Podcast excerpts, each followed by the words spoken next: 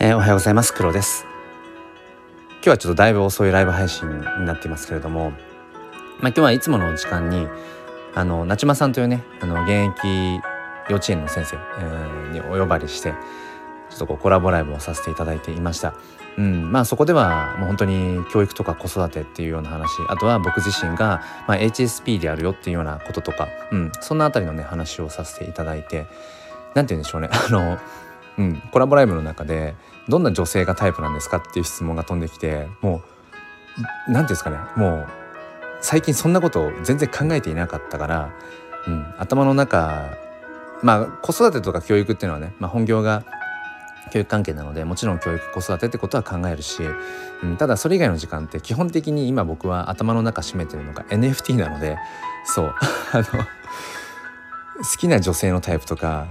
何ていうのかな。もう考えるきっかけすらなかったんですよね。まあ僕も言うてもまあ愛すべき妻がいてね。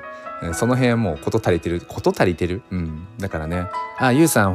はようございます。はじめまして」って。コメントありがたいです。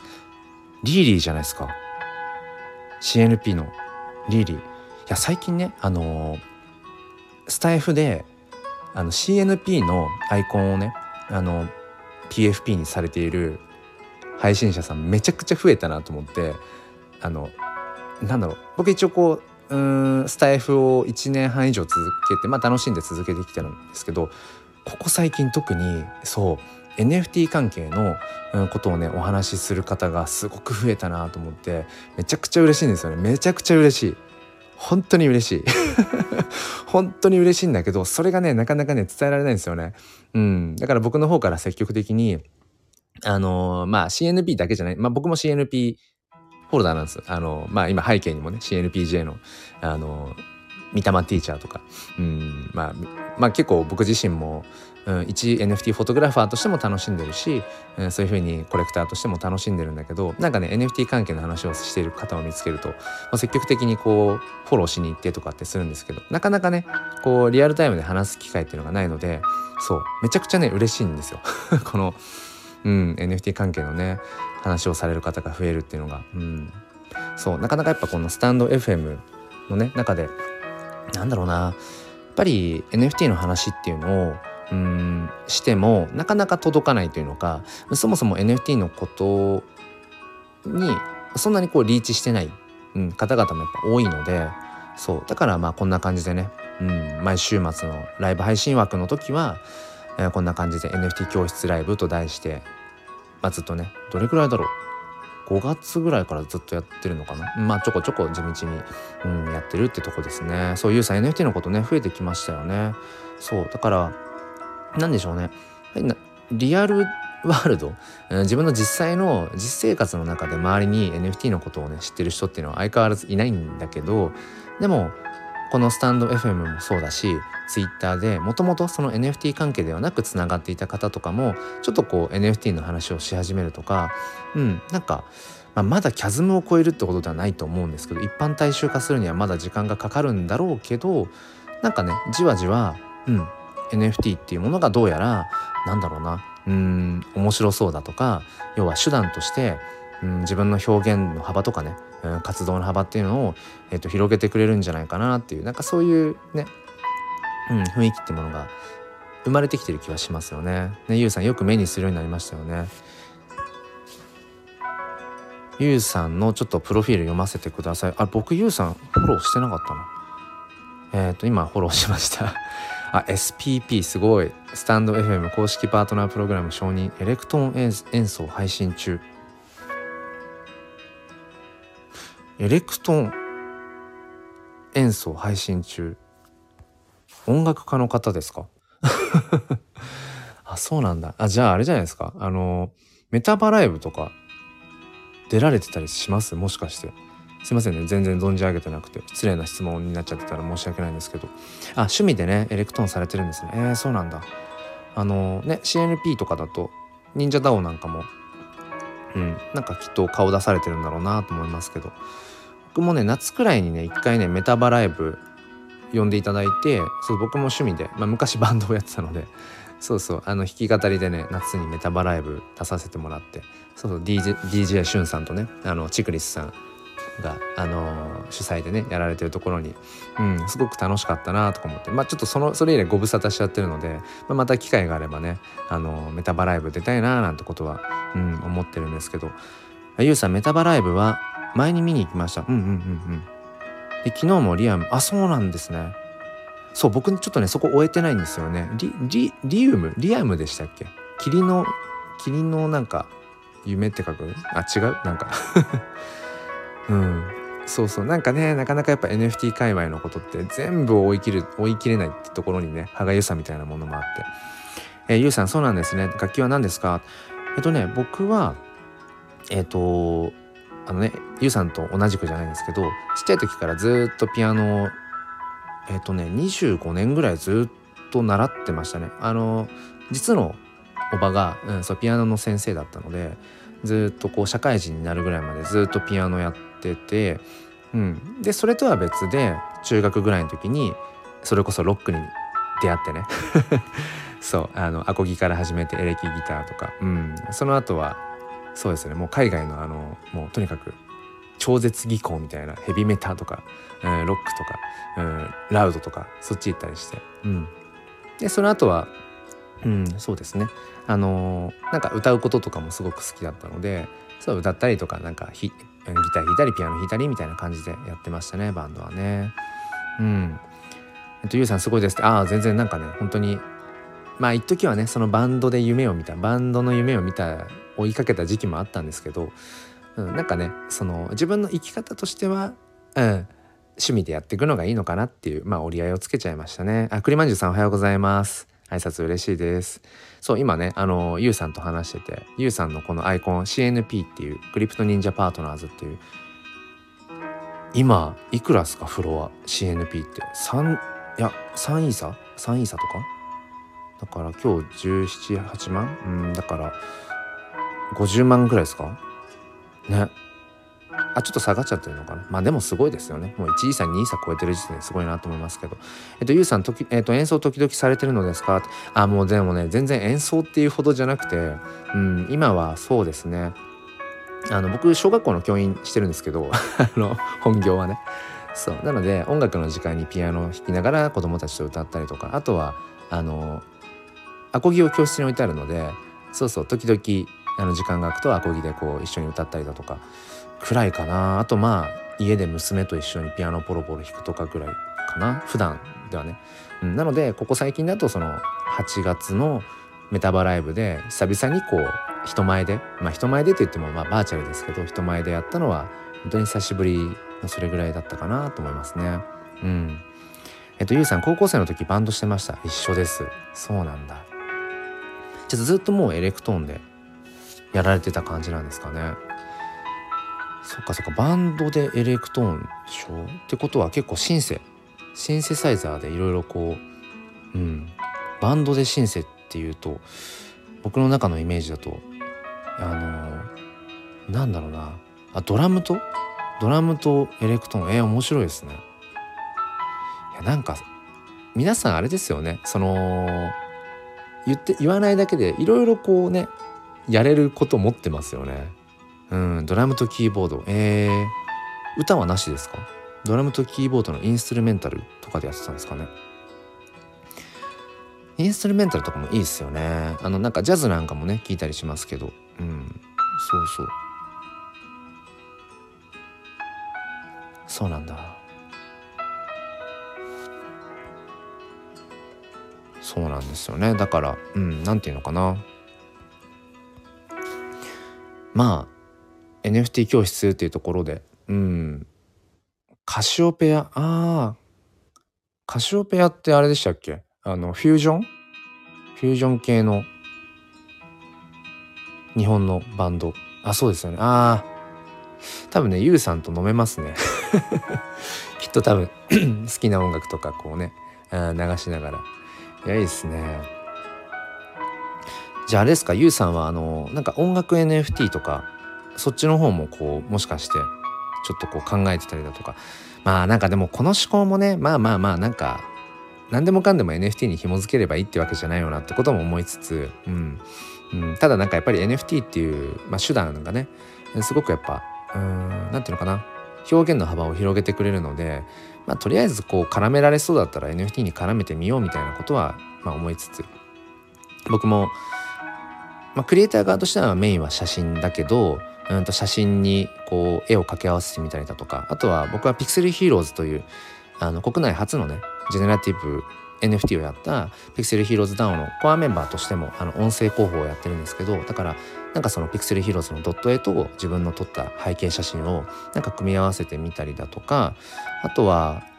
そう音楽もね好きでやってるからその写真と音楽、うん、だからまあパッと見なんかジャケットの写真みたいになっちゃうんですけど、うん、音楽写真 NFT みたいなものを作ってみたりだとかそうそんな感じでいろいろね試してるんですけどうん面白いですよね。どう組み合わせていくのかっていうところが。えっと、ゆうさん私オリジナルできなくてそれでも活躍できますか？えっと例えばだからあれですよね。コピーとかってことですよね。かあカバーか。カバーとかコピーとかですよね。それをもし NFT に絡めていくのであれば、まあ、著作権の問題とかっていうのが出てきますよね、うん、だから、まあ、僕も結局うんまあ音楽 NFT って言ってもそこまでまだまだそのメインでコミットしてるわけではないのでまあそこまで自分事としてはお話しできないですけど楽曲によって多分そのカバーして OK とかそのいわゆるそのクリエイターコモンズどこまでそのうん二次展開させていいかみたいなことっていうのが多分あると思うんですよね。うん、例えばこのね今ユウさんのアイコンもそうだし CNP もそうだしその CNP の元になってるクリプト忍者なんかもえっ、ー、とまあ自由に使ってくださいっていうね本当に自由 自由なうん、まあ、その IP ですよね。あまさぼさんおはようございます。そう自由に、うん、だからゆうさんが、まあ、例えば音楽 NFT とかっていうのでねってみたいっていうのがもし終わりであればただその自身で作曲したオリジナルの楽曲とかっていう準備が難しいのであれば、うん、そのカバーで使っていいのかどうかとかその辺の著作権の問題ここの辺結構ねなんか大事ですよね NFT を作る上で著作権の問題。うんちょっと今のねゆうさんとのこの話の流れではつながんないかもしれないけども例えばじゃあ僕があのー、普段ねそのメインでやってる写真 NFT じゃあ自分が撮った写真 NFT を売りに出しました。でそれを、えーと、買ってくださいました。所有してます。じゃその方が僕のそのじゃあ写真をどう使うかっていうのは僕がきちんと本当は説明しなきゃいけないんですよね。例えば僕の写真 NFT はもう所有してくださった方は自由に、えー、アイコンにしてもらっても、うん、プリントアウトして、えー、壁紙にしてもらっても OK ですとか。あとは例えばそれを例えばね 写真集に、えー、添えてとかあとは自身のブログの背景に使ってもらってもいいですよとかでどこまでが OK でどこからがダメなのかとかっていうことも本当は NFT クリエイター側、えー、運営者側っていうのが伝えていく必要っていうのは多分あってその NFT っていうのが結局あすいませんはいあの BGM がうるさかったかもしれない。えっと結局 NFT っていうのが価値の移転ですよね価値の移転なんだけれどもそれっていうのは著作権の移転とイコールではないっていうところなんですよね。この辺って多分すごくその著作権法とかっていう部分にすごくつながってくる部分だと思うんですけどこの辺があのまあなんだろうな言葉を選ばずに言うんだったら NFT として所有していたらもう著作権も何でもかんでも全部自分のものなんだってあの、まあ、勘違いしてしまういかねないっていう、うん、ところですよね。所有していればじゃあ何でもいかようにでもしていいかっていうとそういうわけじゃなくてきちんとそれはクリエイター側の方にうん著作権っていうのはもともとやっぱああるわけであとはその二次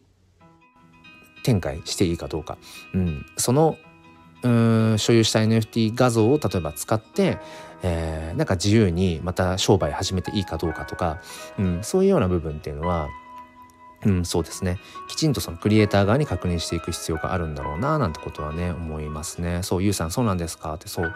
だからこの著作権の部分ってねすごくこう著作権と NFT ってうんきっとね今後すごく難しいまあ税金問題とかもね、うん、ありますけどそう。だからただまだまだ黎明期で、うん、はっきりしていない部分がたくさんあるからまあ結論から言うととりあえず思ったことはやっちゃえばいいんじゃないかなってことは思うんですね。うんうん、ただやっぱ音楽に関わる著作権って結構なんかガチガチなイメージがあるんですよね。そう使うんだったら楽曲申請しなきゃいけないとかね。うん、なので、まあ、一番いいのはそうですねやっぱりゆうさんが音楽 NFT っていうのでちょっとこう挑戦してごめんなさい僕が勝手にゆうさんが音楽 NFT を挑戦する前提で話しちゃってるんですけど例えばですけど僕終えてないですけどあの忍者 DAO の中とかでもあのー、音楽関係のチャンネルとか部屋ありますよね。うん、だからなんかその辺りでこの楽曲自由にどうぞみたいなこととかってなんかあるんじゃないかな例えばあのクリプト忍者のイメージイメージソングっていうの？テーマソングありますよね。あのペスハムさんがあの作られた忍者の歌、うん、例えばあれなんかきっといくらでもコピーしてあコピーっていうかなんかこうカバーしたりとかアレンジしてうん、やっていいんじゃないかな。だから例えば YOU さんが、えーと、エレクトーンでね、うんまあ、キーボード含めて、まあ、ピアノ含めて、えー、鍵盤でそのペサムさんのあの忍者のテーマソングを例えばリアレンジしたようなものを例えばジャズ風にしてみ弾いてみるとかそれこそフュージョンっぽくなんかちょっとこうシンコペーション入れてね アレンジしたようなものを、うん、なんかその CNP もしくはとクリプト忍者の、うん、なんかそのファンアートとして、うん、ファンアートとして展開していくっていうのは全然ありだなって思いますね。うん、でまさにそのクリプト忍者っていうのが、えー、まあ、池谷さんがね、まあ、ファウンダーですけど、まあ、池谷さん彼がしたいことっていうのは結局みんなが自由に使える IP 知的財産ですよね、まあ、分かりやすく言うとそのキャラクターとか、うん、そういったものみんなが自由に使える IP を作っていきたいっていうのが池谷さんのまあビジョンなわけですよね。でそれでまあ忍者という日本のまあなんか分かりやすいカルチャー、うん、そしてキャッチーなイメージですよね忍者ってね。うん、だからその IP を使っていろんなクリエイターの人たちがうん活躍してほしい。うん、例えばクリプト忍者からのファンアートをきっかけに、うん、クリエクリエイターとして、うん、アーティストとして知ってもらってそこから実はねオリジナルでこんなものも作ってるんですっていう風なうんなんかこうつながり方っていうのもあると思うし、うん、そういう意味ではそうですね。なんか最初にまず自分の中でオリジナルとしてっていうのがないよでも何かこうクリエイトしていきたいっていう時に、うん、もうそもそも、えー、自由に使ってくださいっていうような、うん、IP を使っていくっていうのは一つありかなってことはね思いますね。うん、そうそうゆうさんできたらね楽しいと思うんですよね。で僕もその写真 NFT としうん NFT フォトグラファーとしてやり始めた5月ぐらい5月6月ぐらいのね最初の頃にねもう無理くりですけどあの CNP の中にナルカミいるじゃないですか。わしの、うん、ナルカのフォルダーでもあるんですけど僕はそのたまたま僕が撮った写真の中であのイーグルっていうのかな？ワシタカなんかねそれの写真があったんですよ。いい感じのすごい凛々しい感じに撮れた、うん、なのでそれをあの、クリプト忍者のファンアートファンアートっていうかファンフォトっていうのかな、うん、っていう感じでねあの、出したこともありますね NFT として、うん、でそれはあの、まあ、とある方が所有してくださってるんですけどそうそう。だから何ていうのかな。うん、まあ、僕がメンターとしているキングコングの西野さんもよく言ってますけどとりあえずあやかろうぜっていう。なんかついつい、うん、ゼロから自分が何か新しいことを創作、うん、していこうクリエイティブしていこうって、うん、思いがちなんだけどでもうんなんていうのかな。まず今ある IP とか、うん、これまでにある古き良き文化とかうん、伝統工芸とかもそうですしカルチャーっていうかなんかそういうものをいい意味で使っていった方が早くねっていう、うん、だってゼロからって本当に難しいし、うん、でそういう意味でも、うん、使えるものは使っていくっていう。なんかそこは大事なのかなってことは思いますね。今それこれを喋ってて今ふとね思ったのが、えっと、僕は今あの炎の写真ジェネラティブっていうちょっと挑戦をしていてどんなものかっていうとあのまあ、キャンプでね家族で行ったキャンプで、えーとまあ、焚き火をしてたんですね夜ね。でその炎の写真を、まあ、パシャパシャパシャパシャ撮ってたらあなんかこの炎の写真なんかこう不死鳥フェニックスの翼に見えるなってちょっと酔っ払いながら思い始めてじゃあその撮った1枚の写真同じ写真を2枚横に並べてで対象線対称になるようにこう反転させるとまさにこう火の鳥がこう翼をね広げてるような感じに見えるなと思ってでそこから、まあ、何十種類って作っていったらこれジェネラティブって言えるかもって思ってでちょうど1週間前ぐらいにあの炎の写真ジェネとしてあのリリースをしてそう。で「あココさんおはようございます」そう。で1週間前にその炎の写真ジェネラティブっていうものを15個出してでまあありがたいことに25分で完売したりだとかあとはなかなか写真 NFT では珍しいその二次流通がねこの1週間で、まあ、7件成立したりだとかまあそれはあくまでも数字の話なので、まあ、だからだからどうしたっていうとこなんですけど、うん、今僕が話したかった話っていうのは、うん、これもある種 IP をうん IP にあやかっているっていう考え方もそうかもしれない。おっとゆうさんとココさんがつながってますね。つながってるんですねゆうさんとココさん。いやー今日のライブ配信をやってよかったことのもう一つですねこれね。ココさんあれゆうさんゴリゴリに CNP オーナーっすね。ねめっちゃ NFT やってるやってますね。そうそうココさんもね、うん、音声 NFT 興味おありで。イラストの NFT なんかもねあるしビッグシ ビッグシって。うんそうそう。なんかだからなんかこうつながっていないだけで結構点と点でっていう感じで NFT にこう興味があるとか実はもう NFT 始めてんだよねみたいな方が周りにいるのかもなって。そう。だからなんだろうな。こうしてこう NFT っていうある種のこう待ち合わせ的な感じのえっ、ー、とやっぱりライブ配信をしていくってことはやっぱり意味があるなってちょっとおこがましくもやっぱ思いますね。そう。だから今話してた話で言うとそう。NFT フォトグラファー写真家とかっていうのも結局もともとある自然自然界のものとかまあもちろんそのモデルさんを撮るとかなんかこうポートレート的にねその小物を撮るとかはちょっと別かもしれないけどうんなんかこの今すでにそこにある目の前にある IP 的なもの、うん、それをある種使ってるって言えば使ってるんですよね。だから今回の僕の炎の写真ジェネも炎というある種 IP ですよね。誰もが知ってる炎。それを、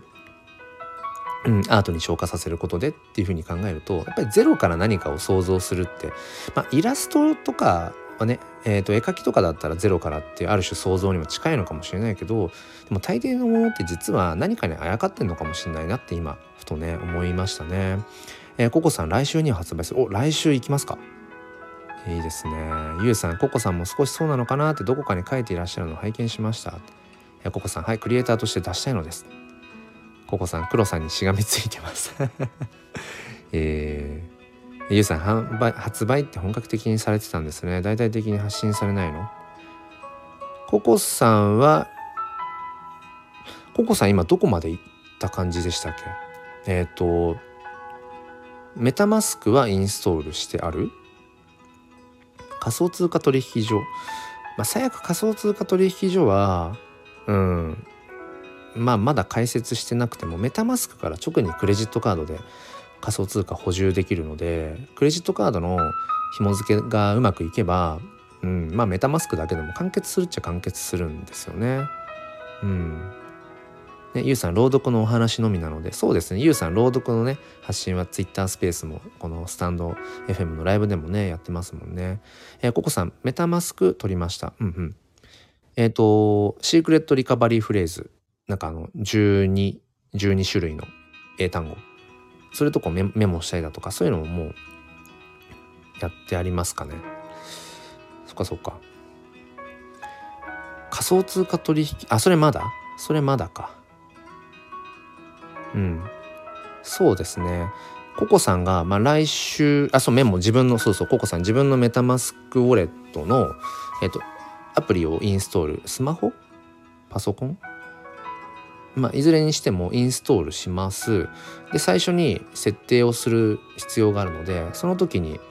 うん、絶対人には教えちゃいけないめちゃくちゃ大事なシークレットリカバリーフレーズをきちんとこううん、メモしておくで、まあ、人目につかない場所にちゃんと保管するよっていうとこですね。えっ、ー、と、ゆうさん、税金対策は難しいですか？えっ、ー、とね、僕も、あの、なんだっけ、その税理士ではないので、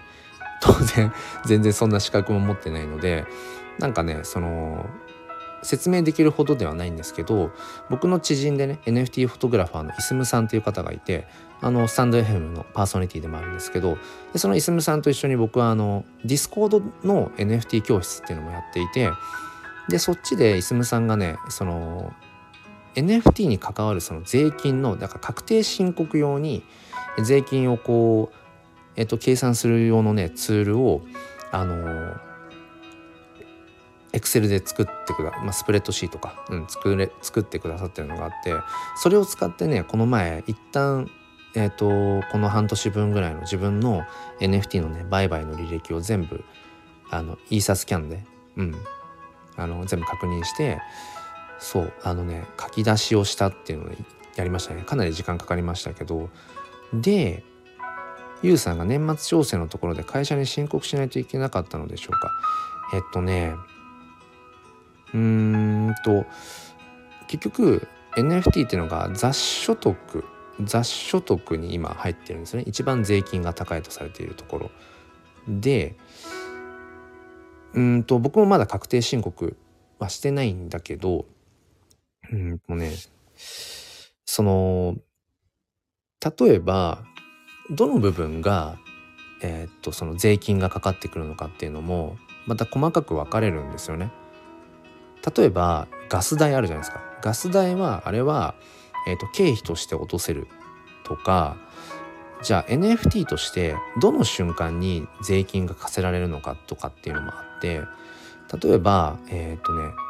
仮想通貨を仮想通貨イーサを、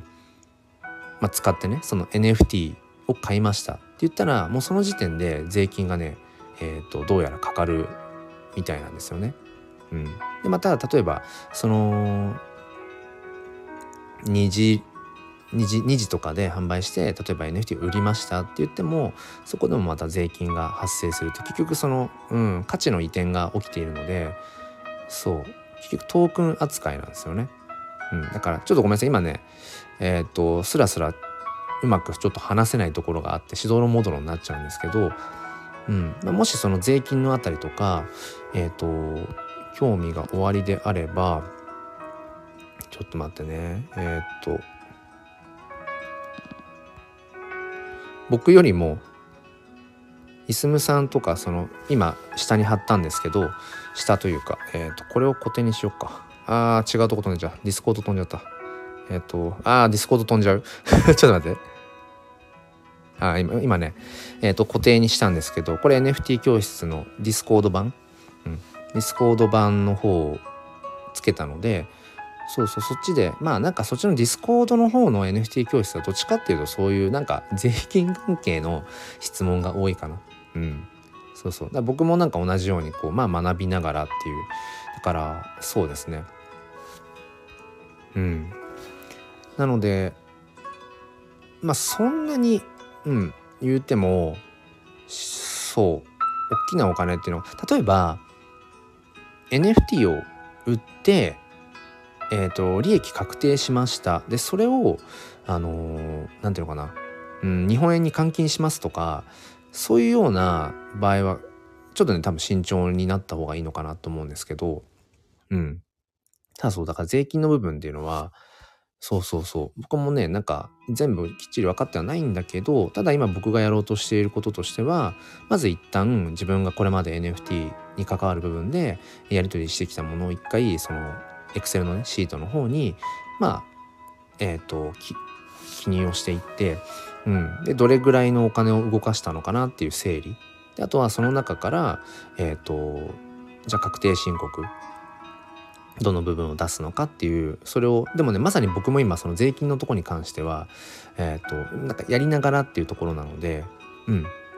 すいませんあの今即答うまいうまいというか的確な返事ができなくてっていうところがねあるんですけどうん。ゆうさんアーカイブ残していただけますか？あいつもねライブ配信は全部アーカイブにしているので。そうだからイスムさんに聞いていただくのが早いかな。ただイスムさんも税理士ではないのでイスムさんも言ってたんですけどこのねその税金関係 NFT の税金関係に関するえっ、ー、と要はなんだ質問にどこまで答えていいかっていうのも結構ねやっぱシビアみたいであんまり具体的なところに乗っかあのなんていうのかな相談に乗って具体的に答えちゃうとなんかねあの結局そういうのって税理士の仕事だからなんかね勝手にやっちゃいけないみたいなところもあるみたいなのでそううん。まあでもそうですね。イスムさんにちょっと聞いていただいた方が 税金のとこに関しては僕よりもうんなんかねそうお答えいただけるんじゃないかなと思いますね。うん。えー、ゆうさん申告は会社にバレるのかな？えっ、といやバレようがないんじゃないかなと思いますね。うんバレようがないんじゃないかな。結局仮想通貨で仮想通貨を使って、まあ、NFT にしていますっていうところで何て言うのかな？そのににえっ、と NFT を買った瞬間にそこで税金が発生するっていうことなんだろうけどそれを、まあ、変な話こう外側からユウさんが、うん、と NFT をいくつ買ってみたいなことっていうの直接的に多分確かめようがないので会社はね。例えば税理えっ、ー、と税税関係ですよね。だから法務省とかだからすが探りを入れてこのウォレットの人誰だみたいな感じで遡ってっていろいろこう履歴を見ていってあ脱税してんなみたいなことはやれると思うんですよ。でも会社がそれをうんとそもそも YOU さんが NFT をやってるとかっていうことを会社の人が知らなければそこはね確かめようがないと思うんですよね。すみませんちょっと浅はかな知識でなんか、うん、あくまでもあの僕が今ただ喋ってるだけって感じで聞いていただきたいんですけど、うん。うん、だからねえっ、ー、とその DeFi とかあるじゃないですか。仮想通貨のまあどちらかというと仮想通貨でこう投資で、うん、お金を動かしていくみたいなのをしてる人とかの話とかだと結局仮想通貨として持ってる状態であればうんなんか、まあ、その人が言うには税金がそこには直接的には本来かかってこない。その仮想通貨を日本円に変えますとかっていう時にはそこに結局雑所得がかかってくる。うん、で一番雑所得って税金高いですよね。でその時に例えばうーん例えばですよ CNP が今じゃあ50万だとしますで50万円分じゃあ日本円に換金しましたってなった時に本来そこに税金がかかるはずでその時に、えっ、ー、と、50万円のうちね、えっ、ー、と、何パーだったっけな、ちょっと忘れちゃいましたけど、まあ、税金が、例えばじゃあ10万円税金がかかるとするじゃないですか。で、その10万円の税金をちゃんと納めていなかったっていう状態だとまずいと思うんですよね。うん。だけど、仮想通貨として持ってます、NFT として持ってますっていう状態であれば、うーん、その状態では多分どうこう周りはわからないっていうか、うん、だと思うんですよね。うん。だから今まさぽんさんがね確定申告書に税は自分で払えます的なところにチェック入れないと会社にバレます確か。うんうんうんそっかそっか。だから確定申告自分でやるよっていう意思を示しておけばいいってことですよね。うん。そうだからねこの辺は僕ももうまさにあの自分自身が勉強をしていかなきゃなっていう部分なんですけど多分ね多いと思うんですよね。NFT 関係やられている方々でそのいやそういえばこの確定申告とかあとは副業とかですよね。そういう部分ってどういう風になってるんだろうみたいなうんなんか一末の不安を抱えてる方って多分ね多いんじゃないかな。ちょっと僕も今改めてちょっと勉強しなきゃって今思ってきました。うん。一旦その税金計算のねエクセルの方に一通り入れて一旦満足しちゃってたので 一旦満足してたからちょっとうん。僕ももう一回そこアンテナ立ててみますね。ゆうさんありがとうございます。きっかけをいただいて。うん。えー、ココさんまさぽんさんおはようございます。まさぽんさんココさんおはよう。ゆうさんまさぽんさんよろしくお願いします。ってそうなんですよ。だからうんこの NFT 関係の税金の話をきちんとできる人ってどれくらいいるんだろうなって思うぐらいだからツイッターとかでも NFT 税金とか NFT 確定申告とかって検索してもほぼほぼ出てこないんですよね。だからなんだろう。その辺ちょっとこうスルーしちゃってる人とかも多分たくさんいると思うんですよね。たくさんいると思うんだよな。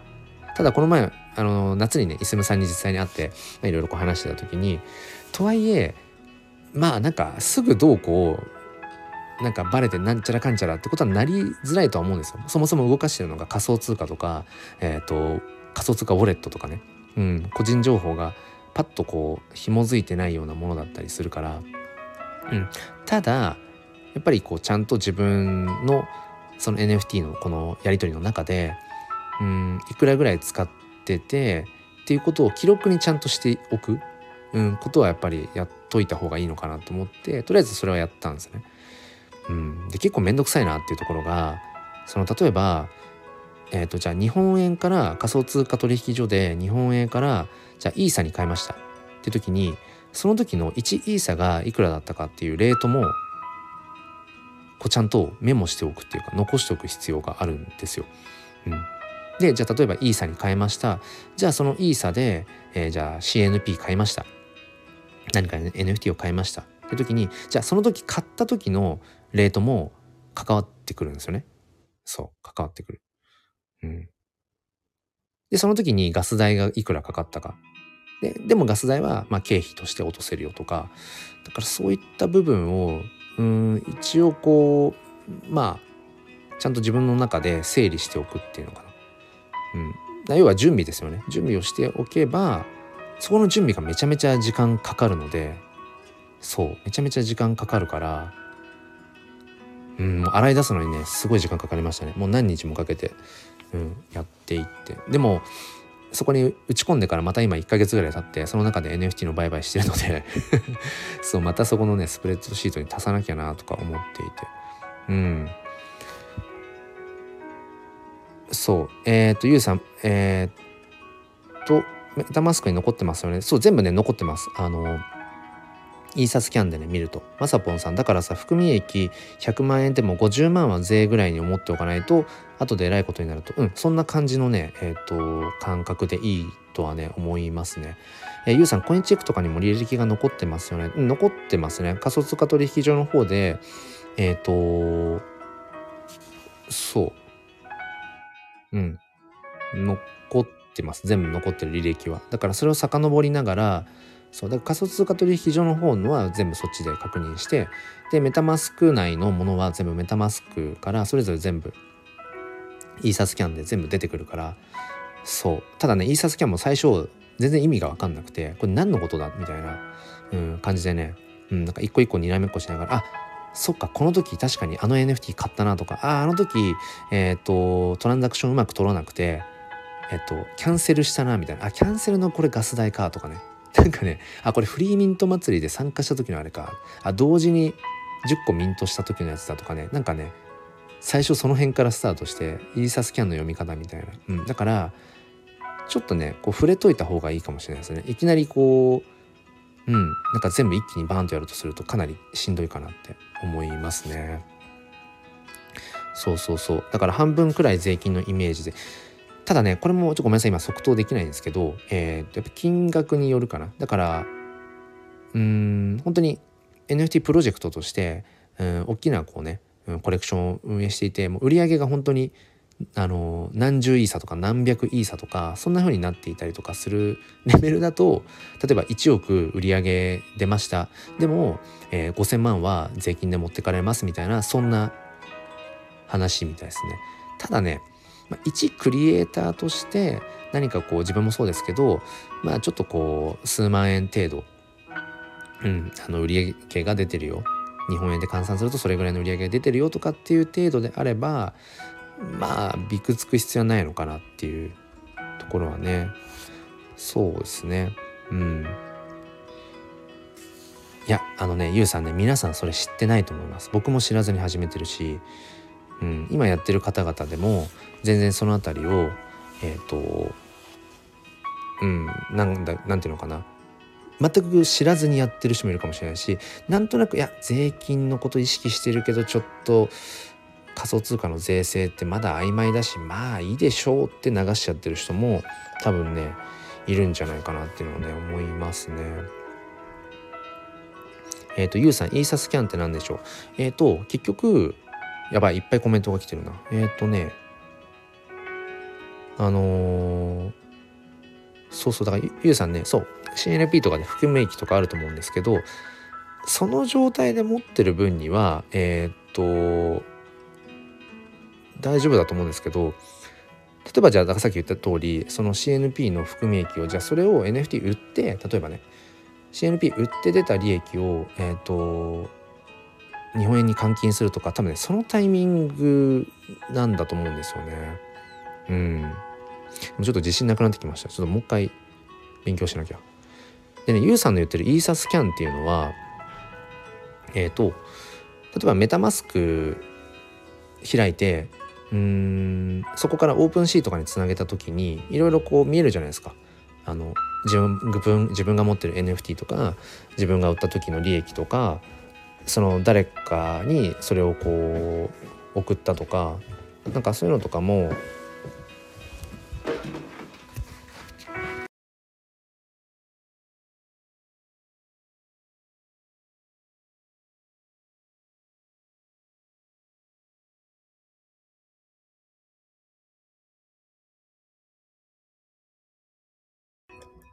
あ、ごめんなさい。ちょっとね、今ね、妻が起きてきたので、自分の部屋に移動しました。うん。そう、イーサスキャンって、えっ、ー、と、結局あのメタマスクからオープンシーとかに紐付けて見てるものって、何て言うのかな見えやすく表示されてるんですよね。でも本来全部僕らのその NFT 関係のやり取りって、えっ、ー、と、ブロックチョンって言ったりもするけど、電波大丈夫ですか？これ声聞こえてます？平気かな？今ちょっと Wi-Fi が Wi-Fi 再接続になったかな？大丈夫かな？うん。そう。なのでちょっと今ねこれ音声だけだから ちょっと微妙なんですけどうん。メタマスクのえー、っとねメタマスクのアプリとかまあ、えっと、ブラウザでもいいんですけどなんか履歴を見れるんですよ。でそこから見るとそう全部やり取りがそのブロックチェーン上のやり取りが見れるようになってますね。でチェーンごとに分かれてるのでえっ、ー、とそうイーサリアムチェーン上でやり取りした NFT もそうだし、えーと、ポリゴンポリゴンチェーン上でやったものとかもチェーンごとに全部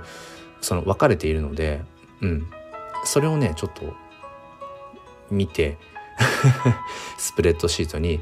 何月何日えーと、どういうふうにしたのか日本円からイーサに変えたとか、えー、そのイーサ何々イーサでこの NFT を買ったとか、うん、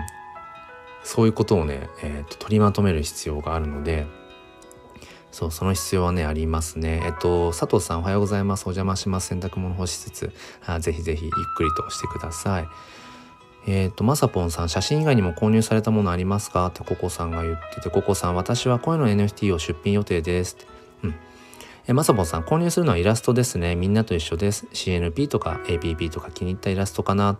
え写真買ったのは、えー、黒さんのが、えー、初めてです。継承忘れたって、あ、全然大丈夫ですよ。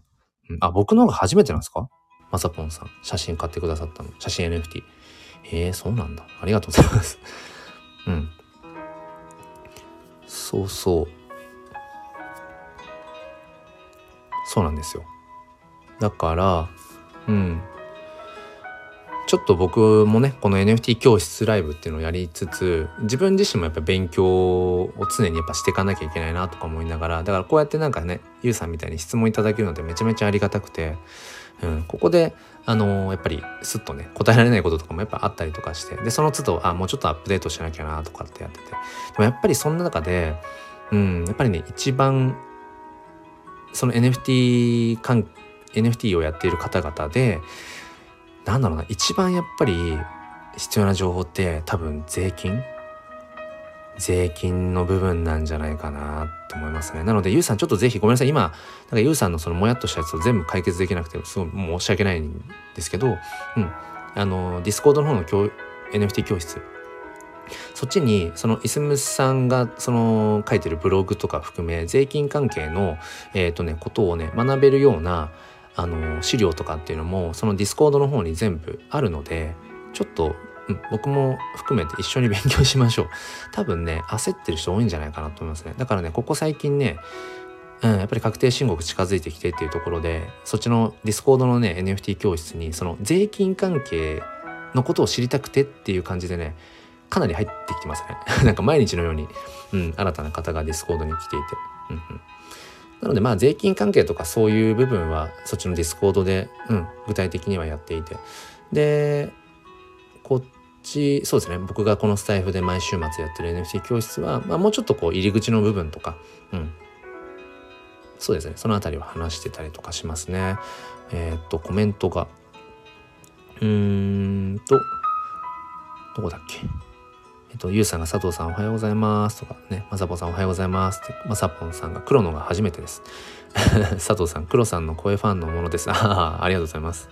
えー、まさぽんさんまた忘れた。いや、いいっすよ、黒で。大丈夫ですよ。うん。ゆうさん、もう会社には提出している。そうですよね。もう、そうですよね。出してますよね。だから、あれですよね。うーん。僕も結局、まあ、公務員なので、えー、っと、まあ、全部会社にね、うん、全部その辺で出しちゃってるから確定申告って毎年だから自分で確定申告をしに行けばいいんじゃないですか？ね。うん。でもちょっとごめんなさい。あの自信ないのでちょっともしあれだったらディスコードの方でそれも投げてもらってうん。投げてもらってね。ちょっと一緒にちょっとそこを解決していきたいですね。僕もうん。勉強しなきゃなって思ってる部分なので特に一番。特に。ね NFT の買い方とか売り方とか NFT の作り方とかマーケティングの仕方とかその辺はなんか自分事としてあのまあそこそこ語れるようにはなったんだけどそうやっぱ税金の部分ってむずいっすよね。難しい。難しいしだってそもそも日本のその仮想通貨の税制の部分って整備が全然されてないからなんかね多分こうしとけばいいんじゃないのってそういうレベルのところ多いんですよ現状。これまでの、えーと、税制のやつにあてがうときっとだからトークンってこういう意味だよねとか NFT ってこういう意味で捉えればいいんじゃないのって結局ね解釈で今こうやってるところがあるのでうんそうだからより難しいですよね。鮮明なものっていうのがねちょっとあれだな。仮想通貨の税金のちょっと本買いたいな。うん。えっ、ー、と黒佐藤さんが黒さんとまさぽんさん両思いってい やそうですね。本当にもうまさぽんさんの愛情を感じながらやってますけども、え、まさぽんさんお金のこと何もわからないままフリーランスになっちゃいましたが税金で損しない方法を、えー、教えてくださいっていう大河内先生の本がおすすめ。あ僕もね持ってますよ。大河内薫先生のね。うん。そうだからやっぱ NFT に触れていく。だから今日の話そうと思って話そうと思ってたっていうか最初のね冠の部分でと思ってたので NFT を始めて始めるメリットっていうところにこのマネーリテラシーとかお金の知識とかっていうのも嫌をなくしてこう学ばざるを得なかったりするのでいろんなリテラシーがやっぱり高まりますよね NFT を、うん、始めることによってやっぱりそれが最大のメリットかなと思いますね。えー、ココさん、ユウさん、それが既存のものの朗読はまだ著作権やらわからないことが多くて、まずはただの挨拶みたいになりそうです。うん、思います。朗読もね、そう、著作権法に多分関わってくるので、うん、そこはなんかちゃんとこう調べた上での方がいいかもしれないですね。ゆうさん、私も初期に絵本の読み聞かせ配信していたのですが、うんうん、スタイフかな？うんえー、ココさん、でも詩を書いてる友達とタッグを組んで詩と朗読で出品を企んでます。あ、いいですね。うんうん、詩をね例えばこう手書きなり何なりこう書いた JPEG 画像に、えー、ココさんの音声。だから MP3 とかになるかな。音声をこうくっつけてそれを NFT にして出品していく。うんうんうん。いいと思います。わかりやすいですね。えー、っとゆうさん運営さんに通達来てしまって消しました。あそうなんですね。スタエフで配信してたやつがあそうなんだ。まさぽんさんマネリテ DAO 入ったら？ゆうさんマネリテ DAO ですね。で僕もねマネリテ DAO 入りましたけど全然のの 覗いてないな。 Voicy の方のねあのー、大河内薫先生の Voicy はね聞いてたりはしますけど。うん。ココさんまさぽんさんその本気になりその本気になります。うん。そうですね。あと大越先生のあれですね。貯金できていませんがお金に困らない方法を教えてくださいっていう2冊目の方の本もうん。そっちの方がどっちかっていうと幅広くかな。今まさぽんさんがねおっしゃってた方はあのあでも確かにねまさぽんさんねマネリテダオだったら大越先生に直接聞けたりとかってあるかもしれないですよね。確かにね。ちょっと NFT の税金の部分。うん。ちょっと僕も不安になってきましたね。不安になってきたな。うん。佐藤さんまさぽんさん片思いなの？多分両思いですよ。両思いですよ。両思い。うん。まさぽんさんがいるから僕は今こうねこうして羽ばたいていられるっていうところがあるので。うん。まあでも何でしょうね。うーん NFT ね税金の部分やっぱりその日本人ってくくっちゃうと失礼かもしれないけど、やっぱり日本がその NFT とか仮想通貨っていうところで、やっぱり遅れを取ってる大きな理由としては、やっぱり日本人が総じて、そのまあ僕もそうですけど、そのマネーリテラシーが乏しい。うん、お金の話になるとなんか、いや、ちょっとやらしい話、うん、人前でするような話じゃないよねとか、なんかお金の稼ぎ方とかなんか詐欺でしょとか ついそうなってしまうっていうやっぱ文化がありますよね日本人日本ってね。うん、でそれっていうのはやっぱり日本のその教育がそのお金の教育っていうのを幼少期からするような文化がないっていうところですよね。うんまあ、そもそも学校でお金のね勉強とかってしないしようやくまあ高校とかで金融の勉強でもなんかあれもいろいろ言われてますね。本質的なそのお金のなんか作り方使い方っていうよりもうんなんか結局それって金融商品をどう、うん、購入していくかみたいな資産形成。でもそれって結局うんその金融会社とかにお金がこう流れるようになんか画策されてる。じゃないかみたいな本質的なお金の学びっていうのはちょっとまた違うんじゃないのっていうね。なんかそんな話もあったりとかで。まあ一教師としてはうん教科書にはないかもしれない、えー、カリキュラムの中にはないかもしれないけどお金ってこういうものだよねっていうのが話すタイミングがあればいつでも話せるようにはしておきたいなっていうのは思いますね。うん。えー、まさぽんさんその本ね業界で有名なゾンビーズキーパーの母草野さんかな？草野さん。ギャルバースのファンダーのね草野さんが進めてた。うんうんうん。えっ、と、佐藤さん、北欧でしたっけ？マネリテラシー教育進んでるのって、ちょっとね、どこの辺りかっていうのはなんですけど、例えば僕がこの前聞いた話だと、この前っていうか、うん、あの、例えばアメリカなんかだと、そのちっちゃい時にね、子供にその貯金箱を渡しますと。うん、で、その貯金箱に穴が4つ開いてるんですって。例えば豚の貯金箱をイメージしてもらって、お尻のあたり、お尻か背中かわかんないけど、4つ穴が開いてて、でなんで4つ穴が開いてるかっていうと結局お金っていうもののえー、っとジャンル分けをすると4つになると。で1つはえー、っと貯めるための穴。うん、で1つはえー、っと使うための穴。うん、でもう一つ3つ目が、えー、増やすための穴。で4つ目がえっと、寄付をするための穴穴っていうふうに4つ分かれてるんですって。だから使う用の穴貯める用の穴増やす用の穴寄付する用の穴。うん。だからこれで結局まあその消費のためのお金、うん、あとは、まあ、貯蓄のためのお金。であと一つがあ一つ三つ目がその投資ですよね。投資用のお金。であとはその寄付のためのお金っていうことで、うん、なんかちっちゃい時からその貯金箱を使って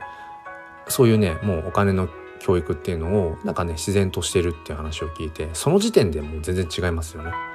うんまあ、僕ら世代うん僕は30代ですけど30代40代50代とかっていう人たちは特に多分そうだと思うんですけど多分お金のことっていうと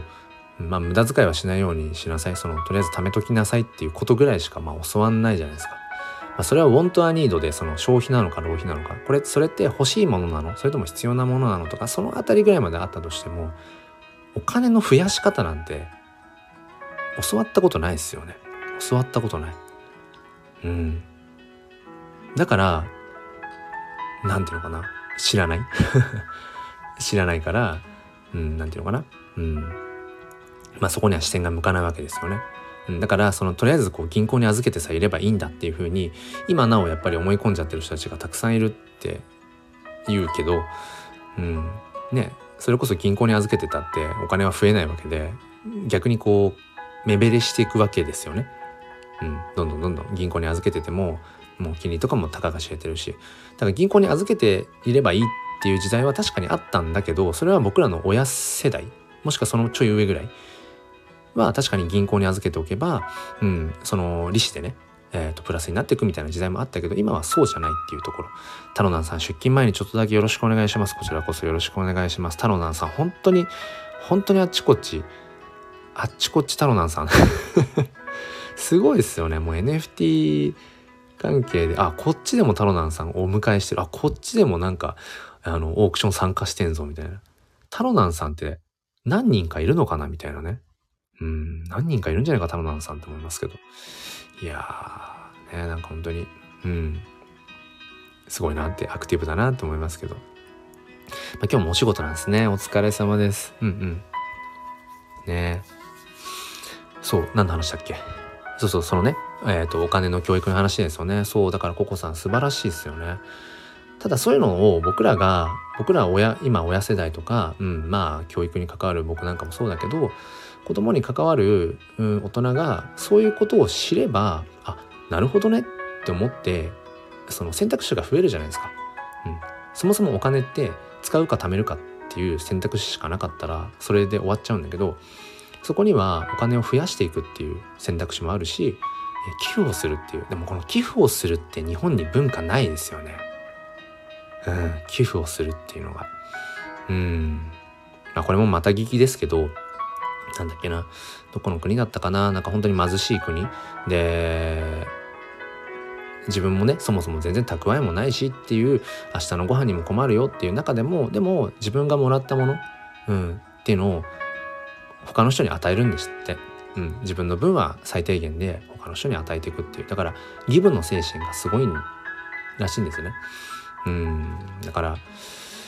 なんかもっとそういうね義務の精神寄付寄付をしていくっていうねねそういうところの話はやっぱ大事だなと思いますよね。タロナンさん今日は仕事で水曜まで6金です。お疲れ様です。なんか癒しの NFT とかなんか需要ありますかね？癒しの NFT もう完全思いつきですけどね。癒しの NFT とかあったらやっぱね社会人忙しいですよね。働きすぎだよな。うん働きすぎだと思う、うん、だから僕もねあの数年前に、まあ、体壊したんですけど。うん。えー、ココさん寄付は親の姿から教えてもらいました。お金ないけど必ずします。あ素敵だな。あなくはない。だからできるんだけど貯蓄はない。うんうんうん。ねえ。このやっぱお金の問題とかもね。そうそう。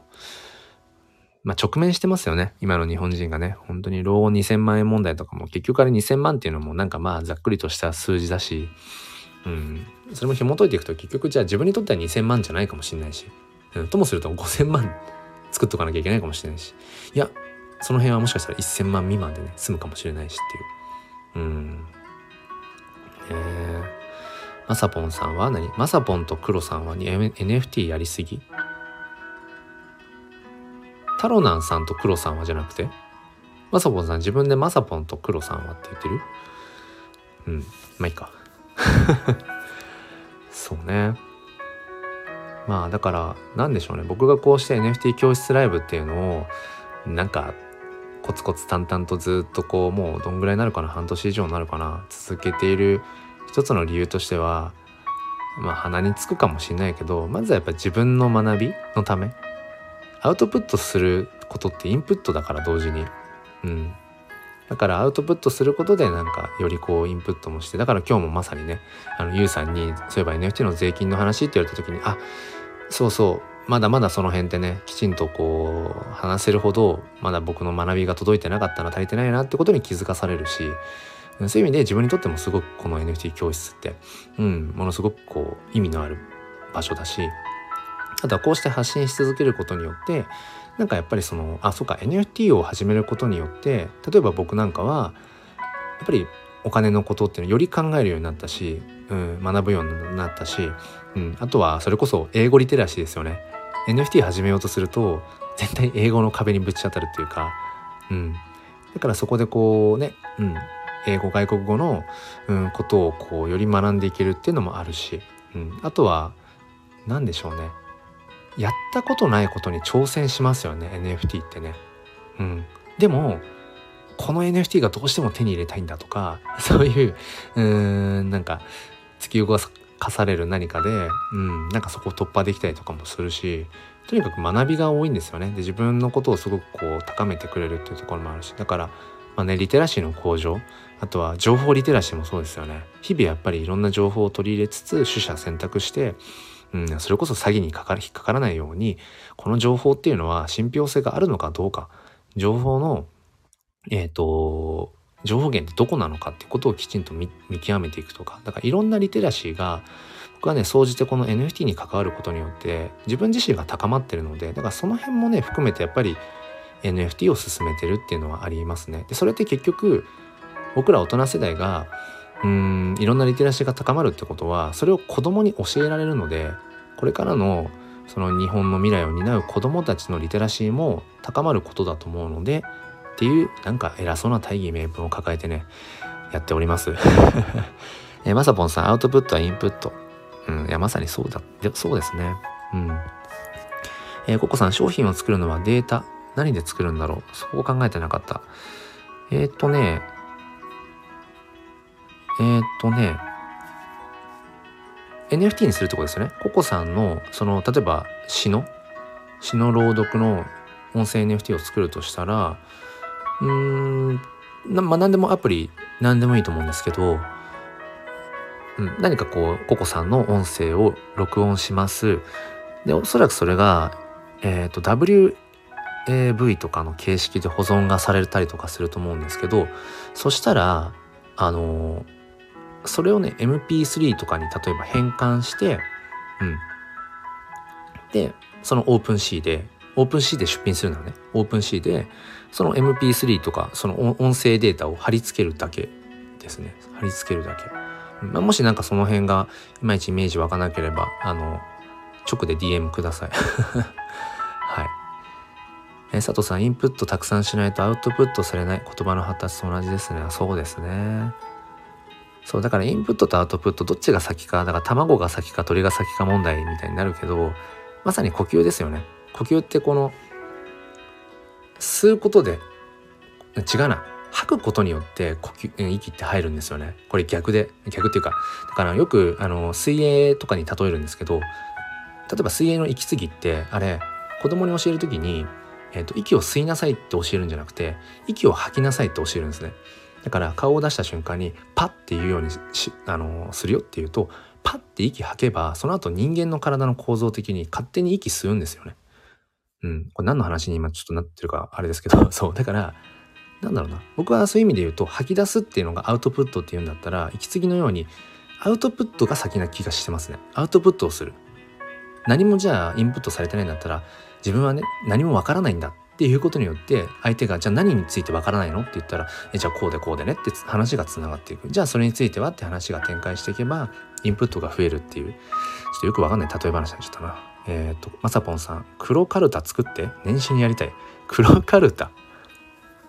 黒カルかうんゆうさんお仕事されながら時間ありますか？時間ないですね。だから時間を作るようにしてますね。うん。時間を作るようにしている。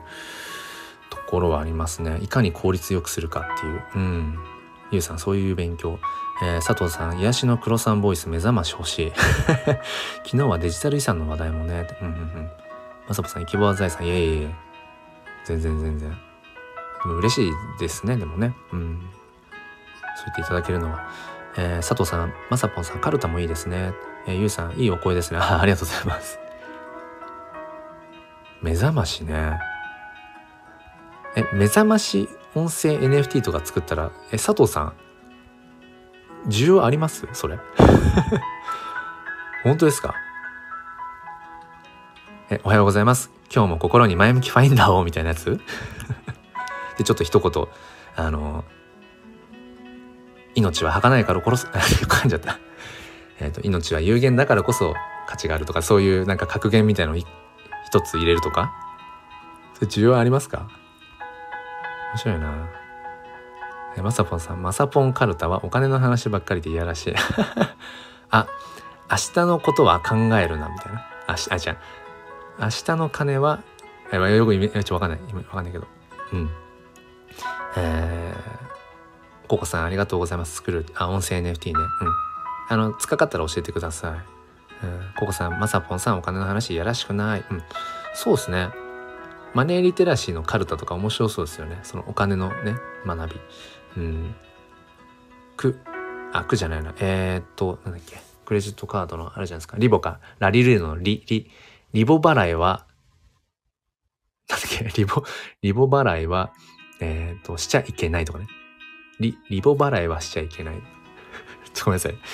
乏しいな。えー、田野さん、黒カルタ、スマホかざすと黒さんの声が聞こえるギミック付き、それどうやってやるんだろう。それどうやってやるんですか？えでもなんか音声とかね、いろいろね、ありそうですよね、可能性がね。佐藤さん、いやらしいほっこりということだろう。松本さん、いいギミック。えー、ココさん、佐藤さんがおっしゃってるような NFT を作るつもりなのですが、えー、黒さんもやろう。うん。音声 NFT ね。僕もね、なんかそう、以前ね、試して作ったりとかはしてたりするんですけど、なんかね、そう、あのー、最後のね、こう、ワクワクのあと一歩がね、なんか浮かばないんですよね。ただ音声取った NFT 作っても、じゃあそれをどうすんだっていうところ？うん。取るのは簡単ですよ。で、作るのも簡単だけど、でそれ NFT にしてそのどうしようかっていうねなんか自分自身がまだワクワクまだ音声 NFT のうんなんかねワクワクがうまく自分の中で生まれてなくてうんねまさぽんさんパッと吐く勝手に吸い込む H2 をつまらんな いやいやいや佐藤さん呼吸にはうるさいわよ。専門職ですから。吐き切ってからじゃないと最大吸気に至らない。励まし黒さんとかお疲れ様黒さんとか。えそれ需要ありますか？本当に？本当にそれ需要あんのかな？あるあるのかなっていうちょっと疑っちゃったあれですけど。うんうんうん。なるほどね。え、まさぽさん、インプット、アウトプットも同じっす。いや、ほんとそうですね。うん。いや、これね、例えばですよ。例えば佐藤さんが本当に、じゃあ僕が、その えっと、僕が喋ってる、なんか、おはようございますとかね、あの、今日も前向きに行きましょうとか、うん、今日も一日お疲れ様でしたとかっていう、例えば音声を取ったとするじゃないですか。で、取ったやつを、例えばなんですけど佐藤さんがシンプルにただただそれが欲しいって例えば言ってくださったら僕がその例えば MP3 とかのデータで佐藤さんに DM で送ればいいですよね本質的に言うと。うん。じゃあ例えば音声 NFT っていうところのうん可能性の話になるんですけどじゃあ例えば僕がその音声で需要があるこういう需要があるよって言ってくれてる人に直接そのデータ自体を送っちゃえば本来完結するはずなんだけど例えばじゃあそれを NFT としてうん出すことによってどんなそこに価値が生まれるのかなっていうところなんですよね。結局今、うん、国内のね、うん、NFT 界隈でやっぱりすごく言われてるのはただただ NFT にするだけ、まあ、もちろんそれによってあのこれまで届かなかった人に届くっていう意味ではものすごく意味があるんだけどじゃあ NFT にすることによって NFT という手段を通してその先にあるのは何なのかっていうそこの今やっぱり、うん、探求っていうか、うん、課題意識みたいなものっていうのはすごくありますよね。うん。可愛いイラスト。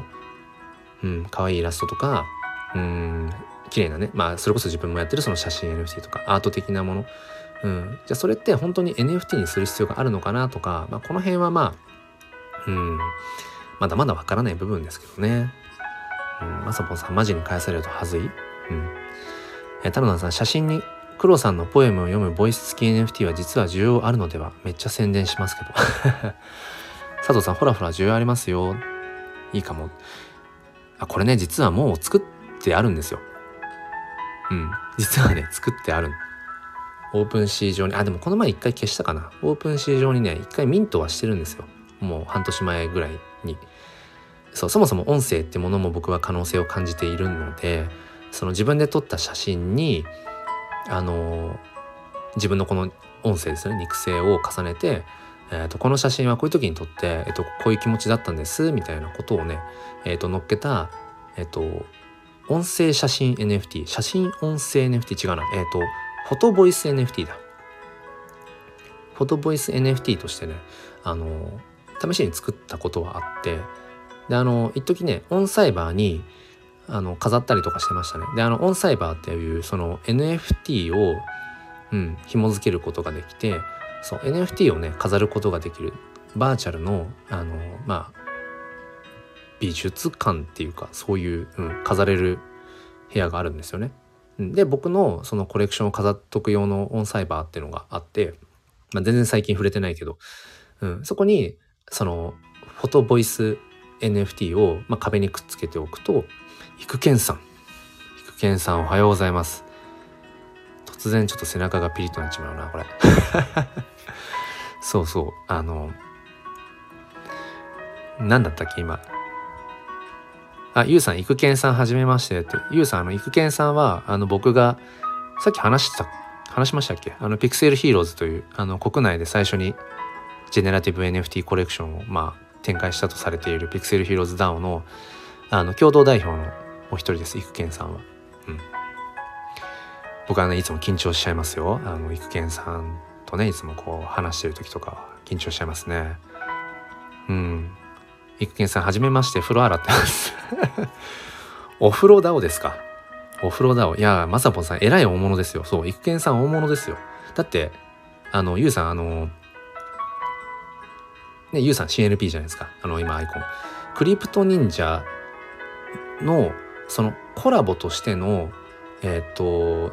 NFT、ジェネラティブ NFT コレクションってないと思うんですけど、それピクセルヒーローズの3つ目のシリーズがそのクリプト忍者とのコラボの、えっ、ー、とピクセルクリプト忍者ヒーローズっていう、まあ、略してピクニン、うん、のリリースにねこぎこぎつけたというかいくあの池早さんに直談判して「あのあいいっすよ」ってうん持ってったのが育賢さんなので、うん、そう。あのねめちゃくちゃすごい人ですよ。めちゃめちゃすごい人。田野さん黒さんこそ何人もいるんじゃないかっていうくらいいろいろやってます。ああまあそうですね。なんかねいろいろ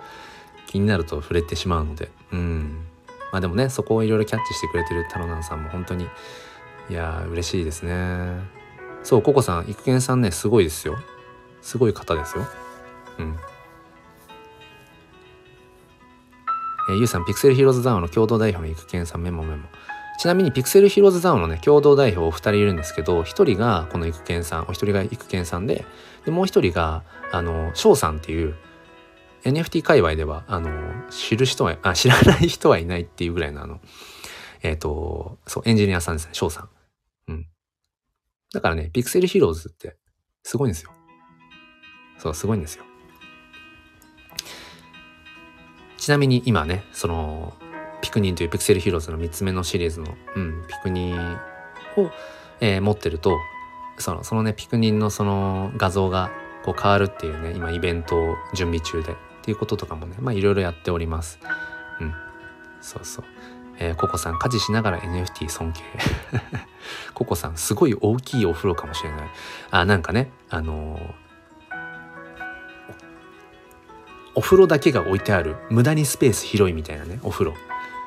かもしれないですよね。太郎さん育賢さんはじめましてなんですね。育賢さん着替えてきてる。そうそうこれこれ。ささすがですね。ちゃんとこうピクセルヒーローズの宣伝をねされてますね。そうこのだからクリプト忍者忍者とこのピクセルヒーローズっていうこのドット絵のコラボですね。このコレクション。うん。これを2体以上持ってる2体以上所有しているとその変身するためのアイテム NFT っていうのが今あの、配られてるタイミングなのでそうもうちょっとするとじゃあそのアイテムを使って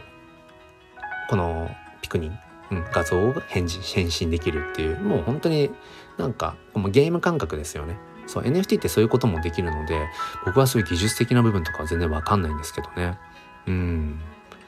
タロナさんプールみたいなお風呂なんですか？多分プールみたいなお風呂なんじゃないですかね。あのー、お風呂のね4つの足のところが金色のこうライオンの足みたいなやつですよね。よく見ますよね。うん。ゆうさんがタロナンさんはじめましてって。タロナンさんもねすごいですよ。あのご自身でねあの写真 NFT なんかも、うん、作られたりとかするけどもあのコレクターというかなんだろうな。プレイヤーとしてもいろんなジャンルの NFT のいろんなこうコミュニティに行ったりリアルイベントにも行ってこの前もなんかカネリンさんに会ってました？あの久保田望さんあの AI アートのね、うん、方なんかにも会ったりとかなんかがっつりですよね。一見さん2畳ぐらい？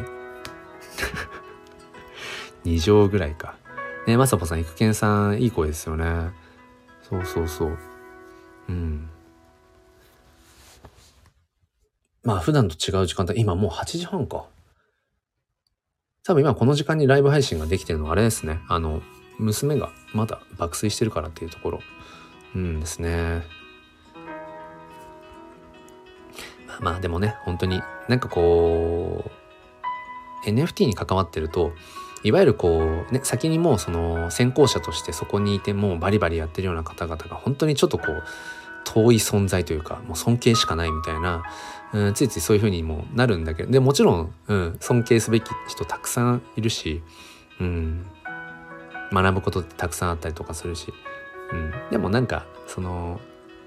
実は同じ子育て世代なんだよねとか同世代だったんだとか、うん、なんかねそれこそあの育賢さんがすごい大豪邸に住んでるみたいなイメージってあってもいいと思うんだけどでも実はあの2畳ぐらいしかね、うん、お風呂の大きさがないとかね。なんかわかんないけどそれは。うん。何の話を今したかったのかちょっとわかんないんですけど。うん。まあまあなんか わかんない。そうそれぞれやっぱりなんかこう、うん、面白く楽しくやってるっていう。ただそうして言えるのは、まあ、NFT 界隈にはやっぱり挑戦する人が集まってるなっていう、うん、だからまあ、今日の一応冠のタイトルにしてるその NFT を始めるメリットっていうところでそのさっきも言ったいろんなリテラシーマネーリテラシーとか情報リテラシーとかうんなんか英語リテラシーあとはまあ仮想通貨関係のクリプトリテラシーとかっていう高まりももちろんあるしあとはなんかその挑戦する人たちが集まっているのでそういう意味でめちゃくちゃ刺激を受けるっていう、うん、でそういう挑戦を本当にたくさんしてるような人たちとそのつながることができるっていうそこが僕はねやっぱり、うん、NFT を始めるメリットなんじゃないかなと思いますね。うん、そうそう僕がピクセルヒローズダウンにねあのコアに関わってるみたいにそのいわゆるそのコミュニティ自分の肌に合うような価値観に合う価値観に合うような、うん、そういうコミュニティに出会えるってところもやっぱりね NFT ってやっぱすごく価値があるなって、うん、思いますね。うんうんそうあとはやっぱり僕みたいに SNS に写真アップしただけだとまあいいねもらって終わりなんだけど、うん、NFT にすることによってあ黒さんの写真 NFT 欲しいなって言って買ってくださる方がいるとか、うん、そういうクリエイター側としてもやっぱり、うん、手段としてね自分の表現とか、うん、思いとか、うん、ってものをやっぱり伝えられる、うん、そういうものがあるなと思いますね。えー、と、まさぽんさんが、タロナンさん、大物です。皆さん、佐藤さん、イケボに惹かれる場違い療法士。いや、全然そんなことないです。僕は今すごく楽しいですよ。なんか、あのね、NFT 界隈ゴリゴリの一見さんはじめ、ね、タロナンさん、まさぽんさんもいらっしゃったり、で、これからね、音声の NFT に挑戦しようとしてるココさんがいて、で、まだ全然そのね、NFT とかっていうのはわかんないけどっていうふうに言われて、でもこの中に今こう混じって一緒に話をしている佐藤さんがいらっしゃったりだとか、うん。あと今はねちょっとコメントできないけどながら聞きしてるよって聞いてくださってる方もいたりだとかなんかこのミックス感がうんすごいいいですよね。うん、多種多様って感じ。ザ・ダイバーシティ。うん。田野さん俺は俺は皆さんの魅力に右往左往してる下っ端 NFT プレイヤーいやいやいやいや。田野さんココさん違う俺は全然小物ですよって。えー、佐藤さん謙虚のタロナさん。えー、まさぽんさんタロナンさんはえー、国政に出て税金安くしてほしい。あ、それですね。税金安く、雑所得じゃないところにしてほしいですね。えー、ココさん、お前は自分で思うとは言わないメモ。育賢さん、僕は NFT の前はブロガースタエフ民でした。音声いいと思います。音声いいですよね。育賢さんね、そのいる場所によって全然なんかねタッチが違うんだよななんかスタンド FM の育賢さんはそれはそれでまた違うし Discord 内の育賢さんはまた違うし、えー、ツイッターのタイムライン上の育賢さんも違うしツイッタースペースの時の育賢さんも違うしなんかいろいろいますね一見さんね。ね一見さんブロガー出身僕も初めて聞いたかも。ねゆうさんいいですねこういうの NFT、え、私も朗読したいなって。ゆうさん詩を提供してくださる方いないかな。詩かけましょうか。いきなりここで手を挙げるっていう。うん。そうあのー、3年前ぐらいにそうまあ軽度なね精神疾患で、うん、教育現場一回休んで、うん、その頃自分のそのなんか再起を図るためにひたすら詩を書いてた時期があって結構詩を書くのとかも好きで。うん。ゆうさんが本当にそれをあの望んでくださるならはい。じゃあ後でちょっと DM しますねゆうさん。うん。一見さん2条終わったので落ちます。ずいぶん広い2条でしたね。ありがとうございます、一見さん。また、あの、ピクセルヒーローズの DAO の方でも、また忙しくなると思うんですけど、よろしくお願いします。えー、まさぽんさん、あざーすね、ココさん、いくけんさん、えー、ゆうさん、くろさん、はい。うん、読みたいです。そっか、あ、いくけんさん、コメント打ちながらお風呂洗ってたから。そっか。ありがとうございます。